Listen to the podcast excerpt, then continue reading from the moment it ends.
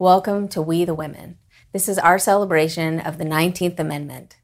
Exactly 100 years ago, on August 18, 1920, the 19th Amendment was ratified, giving women the right to vote. To celebrate, we'll be talking to women from around South Carolina, thought leaders, movers, and shakers. We'll ask them about how they have used their voice and what they have done to contribute to our great democracy. Enjoy the conversation. In this episode, Post and Courier education reporter Jenna Schiferl interviews Brigadier General Sally Selden, Provost and Dean of the Citadel. Today I'm joined with Dr. Sally Selden, who is Provost and Dean of the Citadel. Sally, thank you so much for joining me today. Oh, thank you. It's a big honor to be here. Oh, I appreciate it. Um, I was kind of uh, very looking, very much looking forward to sort of diving in and, and learning more about your professional experience before you got to the Citadel and also um, reflect on 100 years of, you know, since the ratification of the 19th Amendment, which is what brought you here in the first place. So I suppose I kind of will open up with that. Um, we're, you know, swiftly approaching um, the anniversary, and I, I, think it means something different to every person I've spoken to. Um, so when you kind of reflect on your life and, you know, this history, what does it mean to you to think about um, this important anniversary? It's somewhat amazing to me to think that women have only had the right to vote for 100 years, I'll be honest. And, um, and as I was thinking about this conversation we're going to have today, I was trying to think back how many generations of women have voted in my family. And, uh, you know, I go back three generations. And in fact, I was thinking that when my grandmother was born, she in fact wasn't able, she would not have been able to vote had it not been for the amendment. So I've always taken the you know, I've always thought it's really important to vote, especially as a woman. When my children were very young, my first two kids were born in Syracuse, New York, and they have in fact been to Seneca Falls um, and seen the museum when they were very small children. Um, so that kind of gives you a sense that how important I think it is and how much I value the opportunity for women to vote. They're, they're a powerful block. If you look at some of my academic research, it has looked at the impact of women in decision making in organizations. Um, so I've always known the importance of women as decision makers and the value of voting really gave them an opportunity to have their voice at the polls. And, you know, I encourage all students to vote because it is important. That voice is very, very important. You mentioned some of your, your research, mm-hmm. and um, I wanted to, to ask you a little bit that because you have a background in leadership studies as well as a, a business background as well. Tell me a little bit about um, about your career before you transitioned to the Citadel? Well, I began as a, actually, when I went to graduate school, I had no intentions of ever becoming a faculty member. I had worked for the U.S. General Accountability Office. I thought, okay, I'm going to get my doctoral degree. I'll go back into, into public service. That's really what I felt was my calling. I began to teach as a graduate student and fell in love with it, and I really enjoyed research. So, for the first 20 years of my academic career, I was primarily a researcher and a teacher and a faculty member, and I began to do some administrative work. So um, I was at the University of Lynchburg before, and I served in a number of different leadership roles, even serving as provost. I was there 19 years, a very long time. Um, I had the opportunity to kind of see the academic environment from lots of different perspectives. So I think that was really helpful for me as I moved into the provost role. And shifting to the Citadel was a bit of a change. You know, it's a very different environment, um, but I found that really, having been a provost, it really helped me understand that, you know, a lot of the things you do as a provost, regardless of the institution, are pretty similar. Um, the setting at the Citadel was unique because you balance the sort of the focus on the academics, but really the focus on the leadership development piece. And that's actually what really drew me here. So as you talk about it, one of the things I was engaged with prior to coming was adopting a a doctoral program in leadership studies. And so I've done a lot of work with dissertation students um, around leadership questions across all different types of disciplines. So I think that's been really helpful. And I know the Citadel has a, a real emphasis, especially in recent years, on this leadership. Mm-hmm. I mean, that's a like a core mission almost is to create graduates that have this, you know, ingrained right. in them, which I think is really interesting, especially when you think about um, leadership studies as a program, I don't know much about it, but I think a lot of people might not even realize that that's a, a discipline or like an academic discipline. It is. Um, I think that's interesting that, that your background ties in really well too. Right. And what's really interesting is that, you know, I, I, think about it from an academic perspective, but what really drew me to the Citadel is the experiential component of that leadership development for the cadets. Um, when I think about what the Citadel does for an 18 to 22 year old in terms of preparing them to lead, it is incredible. I mean, I'll be honest. We, you know, they, they began by being followers, and the opportunities and the responsibilities increase with each academic year that they're at the Citadel. And it's very systematic. They're really prepared for that, right? So, you know, I, when I think back on my first leadership job, they give you a job title and off you go. And you look around and you think, hmm, what am I to do here, right? So if you're not uh, assertive, fortunately, I'm a little bit assertive. I knew how to ask for help. You know, you would have found yourself sort of trying to figure out what to do if, if there weren't folks around. That is not the case. I mean, that's one of the things, and I think that's the reason we have such great outcomes, is that we're really intentional about preparing people for that next role. And, you know, I really wanted to see that, right? So I looked at the results, right? If you look at the projected outcomes for, if you look at our academic profile, what our graduates achieve. It's far greater than what you predict. So I'm also a statistician, right? So I'm a modeler. Uh, and so you have to wonder, okay, how is that possible? You know, what's happening in that environment? It didn't take me long to figure it out. Um, and so it's powerful because you've got the academic component, because we have an academic leadership department, but it's also experiential. Um, it's a lived component, it's in the barracks, but it's also in our Krause Center for Leadership and Ethics. You know, we're really um, careful about thinking about how do we provide training in the area of ethics? How do we help our cadets grapple with ethical issues? The Intertech Group and the Zucker family are proud to celebrate the 100th anniversary of the 19th Amendment.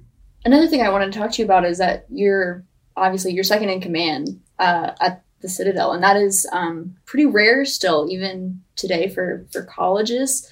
Um, even more so at mm-hmm. a military college, which has, you know, been predominantly serving men for for most of its history. Um, I was curious to hear um, your thoughts as to what that has meant to you, kind of navigating this field as a as a as a person of power in academia um, that's still predominantly, you know, centered around men. Uh, you know, if that makes sense. Oh no, it absolutely makes sense, and it's really interesting because um, you know, I was served as the provost in my previous role, and it was also second in command, but it it, it, it felt differently than it does here. And I think that's because you've got this interesting intersection with rank in the military. And second in command here really means something even more than it does at other institutions. Um, it's an it's it's a big responsibility. I'll be honest to be second in command. You know, you've got a lot of people counting on you. Um, you know, you've got a big responsibility to be not only operating at a high strategic level, but also to make sure that you're engaged in making sure the operations are working pretty well. So it's you know, it, as a woman in this position, I didn't really realize this until I took my previous role and I had women students come to me and say, I am so grateful that you're in this role because I've been looking for a role model, right? So from their perspective, it was an opportunity to see a woman who, and in fact, I'm, you know, I, am a professional woman, but I can tell you I'm also a mother, right? So I've spent my entire career, I've never had any time off, balancing multiple roles, and um, and you know, to be able for people to say, "How did you do it?" and be able to share my story, I think that's been very powerful. Um, but you know, I do understand how fortunate I am to have this position. Um, I do value the position, the opportunity I have. I know how important it is to be collaborative. Um, even if you are second in command, to me, it's really about moving the institution forward, and that can't happen without engaging with the folks that are, are working at your level, or working at the level below, or even the folks who are on kind of the front line. You know, the faculty and the staff who are kind of doing the day-to-day um, teaching and service activities.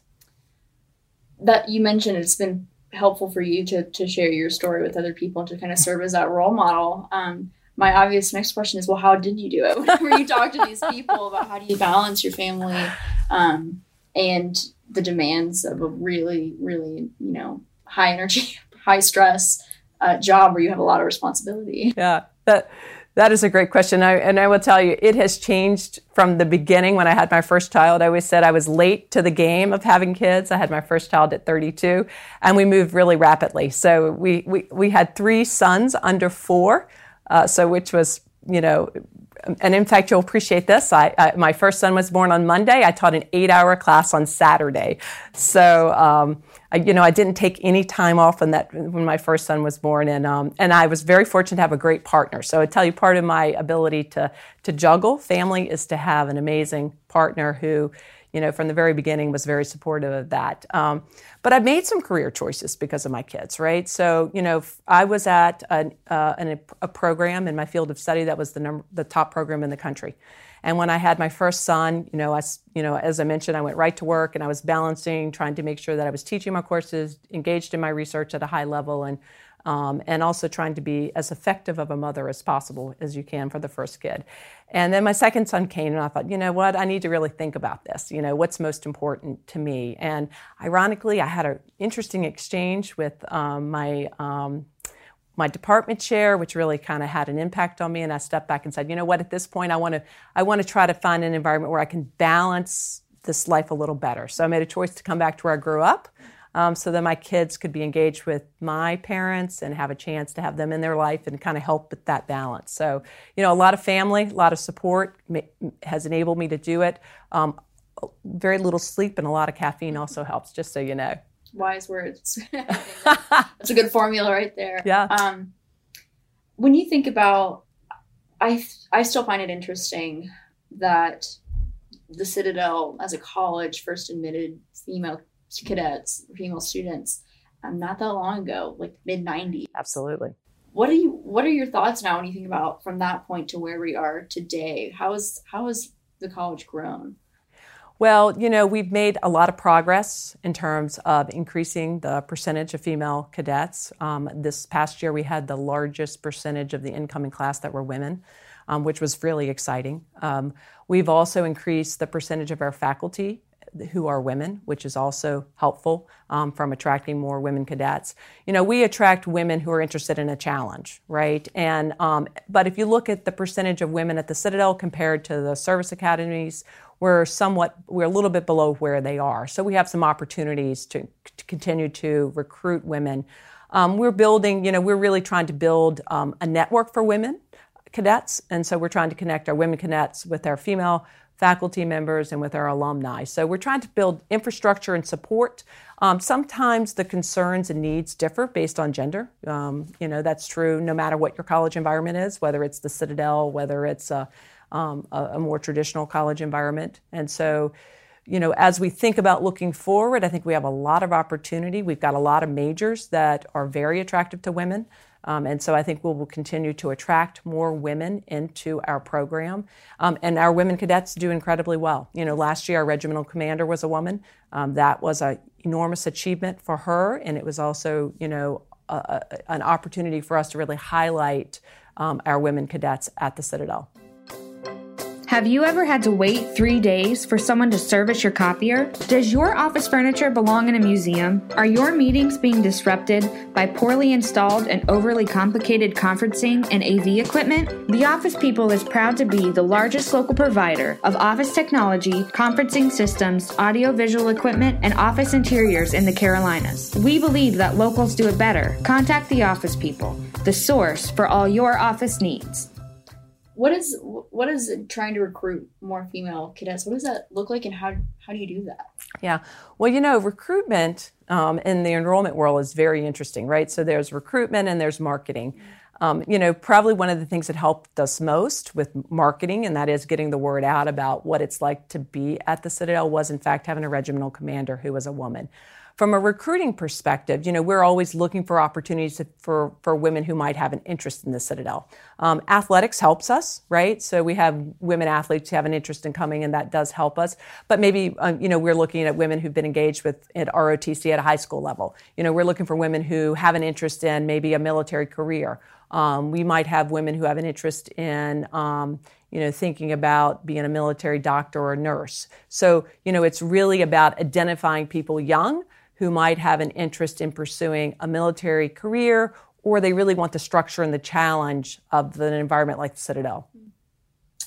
Going back to kind of what we were discussing earlier about your trajectory and, and what brought you here, um, have, have you thought about if being a, a woman has in, presented more challenges um, as someone who would, who's on this career path um, compared to someone who is who identifies as a male because of because of the way that things have traditionally been. Um, or do you not? I don't know. I'm curious yeah you know it, that. that's a, a, really tough question and i've thought a lot about it. Um, one of the nice things about higher education is typically i think women feel like it's been a place where you know th- th- there's been a lot of acceptance of women faculty. That was not the case 20 or 30 years ago. In fact when I was a young assistant professor, um, I had a department that had an unusual number of women faculty members. It was really unusual. I was really lucky. So early on, I got a chance to be mentored by those women. That I think really helped me, right? So it really was empowering to me. I saw full professors who had been highly successful, very well regarded in the field, but very few of them had had children which was interesting. And that goes back to that kind of dilemma, right? So, you know, who I'm as a professional, who I'm as a mother? You know, I always say some days I feel like I was a really great mom. Other days I felt like I was a really great professional. Some days I didn't know, you know, who I was serving really well.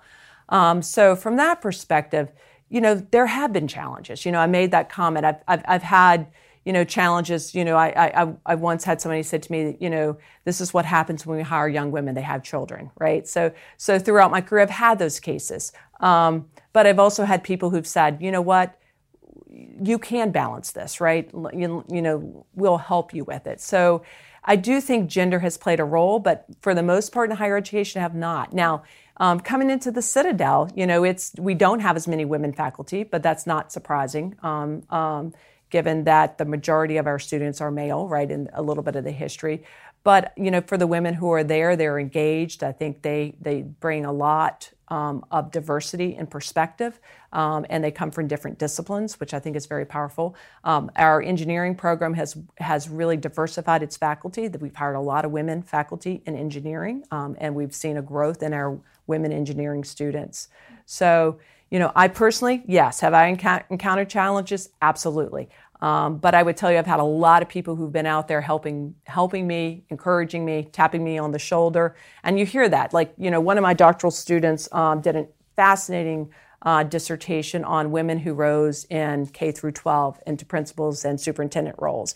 And the one factor she found that had happened for those women is most of them had been tapped on the shoulder and encouraged to pursue leadership roles. And I would tell you that has happened to me throughout my career. Um, and you know, and as she as she had learned these stories from these different women, it really resonated not only in terms of my own experiences, but some of the stories I'd heard from other women in higher education. And going off the idea of whenever it was a transition, it was a big shift. I mean, you've been in higher ed for you know more than 20 years, um, but still coming to the Citadel um, was still a, a, a shift because um, it's a it's a military college, and there mm-hmm. aren't very many of those to begin with. Um, did you how did you kind of approach uh, did you have any sort of military background or did you have to kind of learn on the job about how the inner rankings and how all those intricacies yeah. that come along with a military college i suppose yeah, so personally, I'd never served in the military. Um, my dad had been in the Navy, um, you know, so he did not spend his career, he was out before I was born. Um, so, but I had heard stories from him over the years, as well as some other family members. I had worked at the U.S. General Accountability Office, and actually, one of my first jobs is, was to evaluate officer succession programs. And so I'd had an opportunity to go to all the academies and look at ROTC programs. So I had really good sense of you know what military academies did. Um, probably the person that prepared me most um, was my former boss, um, the president at the University of Lynchburg. He had been in the reserve his whole career, and he really he spent a lot of time helping you know preparing me to understand the language, teaching me how to salute. Um, you know, he was so proud. He thought it was such an enormous honor um, for me to have this position. And, and, and as I mentioned, I mean, it, it, that just gets you really excited. So when I came, I was really excited, a little bit intimidated, you know, but everybody was so helpful. You know, I, I know how important the uniform is. Um, and I know how important it is to wear that uniform. And I wanted to make sure that when I came, that I, I wore that uniform in a way that reflected that pride.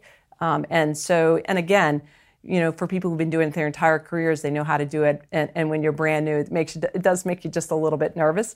Um, there are lots of acronyms that I'm still learning um, all the time, um, and so I feel like in a way I've had a, a whole nother college degree in the last year. Um, but you know, I, I would tell you everybody's been incredibly helpful. Um, I have learned so much. You know, I always tell people it's the power bringing two different areas together. It's the best of what we have in higher education, and it's the best of what happens in the military. And it is a different combination when you bring those two things together in terms of the academic experience, um, but also I think in terms of the military experience, because you know we can really learn from each other.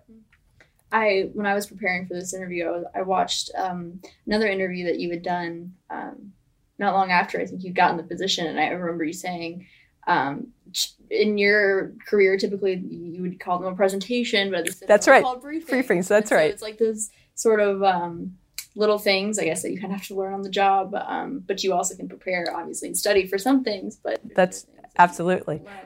And I have to tell you, um, the cadets were able to teach me how to fire a cannon. Oh, really? yes. That, wow. That's something that you'd never expect to do, I suppose. No. no academia you're yeah. on that track but that's really cool and you know and i'm so impressed with how much responsibility there is on the cadets who have to who who who are responsible for firing the cannons mm-hmm. right it goes back to my point there's a lot of responsibility we give our cadets um, but there's a lot of preparation for them in, in those responsibilities absolutely um, I wanted to obviously address um, something that we're all kind of facing right mm-hmm. now, and that every every college in the nation is is kind of trying to grapple with, especially yeah. right now um, as they try and prepare to welcome students back in the fall amid a global pandemic.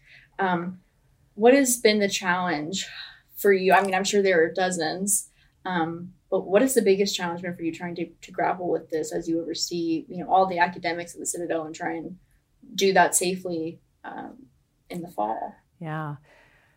You know, if I were to say what is the biggest challenge is how much information is shifting and changing and trying to respond to and making sure we're creating environments that are safe and healthy for both our cadets and our students and our faculty and staff, right? So that's really tough because we want to make sure that we are providing uh, the type of education experience that our cadets and students deserve, right, at the end of the day. Um, on the other hand, we know that it can't look like it used to, right? So you know, we're, we are doing things entirely differently and which requires a ton of planning. The biggest challenge is, is getting everybody, you know, getting the plans in place and then making sure we're evolving those plans as information comes to us and changes, right? So we, you know, we want our cadets to come back. We want our students to be back on campus. That's really important to us. And so we are making sure that we're setting the right conditions and it's getting those conditions down, right? So and in the beginning, you know, there's a shortage of supplies, right? So you're, you, you are desperately trying to make sure you've got your supply chain worked out, right? So it, it's also ensuring that you've thought about how do we move people through, right? We have to rethink how we do housing, right? We have to rethink how we deliver services. We've got to train faculty because now we're going to be doing, you know, we're going to have faculty some classes because in order to ensure social distancing, you're going to have to make sure you've got enough space. So you're going to have to rotate students. So it's, you know, so, so what's the biggest challenge? It's just keeping up with the information, keeping up with the, the guidance, and making sure what we're doing are best practices, right? Because we want to make sure we have the safest conditions possible. And I remember sitting in uh, on a virtual board meeting a while back, and at least the initial projections showed that enrollment was still looking pretty. It is. Strong. It is. is. That still the case? That is absolutely the case. Um, we are looking to bring in um, our knob class, and our projections are, you know, we were we're hoping to bring in a class of 700. You know, just last Monday we were sitting at 744. Um, so we're on track to bring a full class in for the fall semester. Our retention numbers look very good.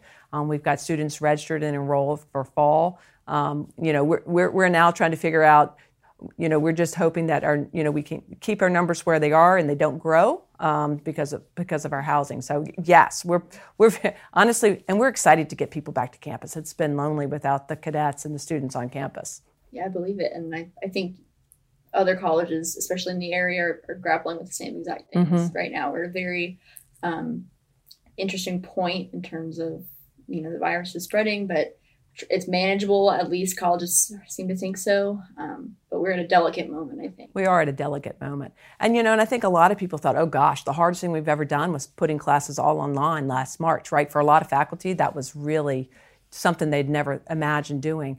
You know, the challenge of bringing people back and trying to do, try to have classes where we're blending online and face to face is probably going to be equally as hard, if not harder, for faculty and staff.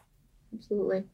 Um, I wanted to kind of bring it back full circle Mhm. um, before I let you go. Is there anything or any advice that you would give to young women who are hoping to pursue a, a career in academia and, and maybe eventually want to get to a leadership position? Um, what, what, what's the best piece of advice that either someone told you or that you would give to other young women starting out in their, their career?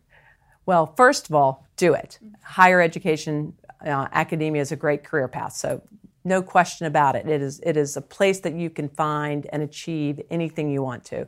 Um, you know, I think most importantly is lean into it. You know, there have been times throughout my career where I've been hesitant. You know, because I'm I'm thinking I'm not really sure I want to take on this responsibility. I'm trying to balance everything. Um, but I think the power of leaning in and taking advantage of those opportunities. You know, you're going to face all these incredible crossroads, right? But as you're thinking about your career, just lean forward. Find mentors, right? Find scholars in the field of study you're interested in and work with them. Um, you know, find people who've been able to achieve at the level you want to. And when that leadership opportunity comes, don't hesitate, take it. Because I think what you're going to find is you're going to get the support. And, you know, in higher education, women try to provide a lot of support for other women. Um, so, you know, we want to encourage other women to pursue those leadership positions. So, you know, do it. Don't be afraid of what's coming. Lean in and use your voice because people will listen. Absolutely. Um, I think that was about all that I had for you. I can't thank you enough for um, for joining me here today. It's been a pleasure. Oh, it's been a with you. pleasure. Yes. Thank you very much. It's uncommon for a paper the size of the Post and Courier to have dedicated health reporters the way that we do. I think the Post and Courier has a keen ability to take the long view and to think through what stories are going to be the most important. We're able to take on some really complicated topics and make them understandable for people. Some of these topics are ones that the community might not know about otherwise unless the Post and Courier decided to write about them. We the Women is a special series of the Post and Courier in celebration of the 100th anniversary of the ratification of the 19th Amendment. To enjoy all 19 interviews, visit postandcourier.com backslash we the women.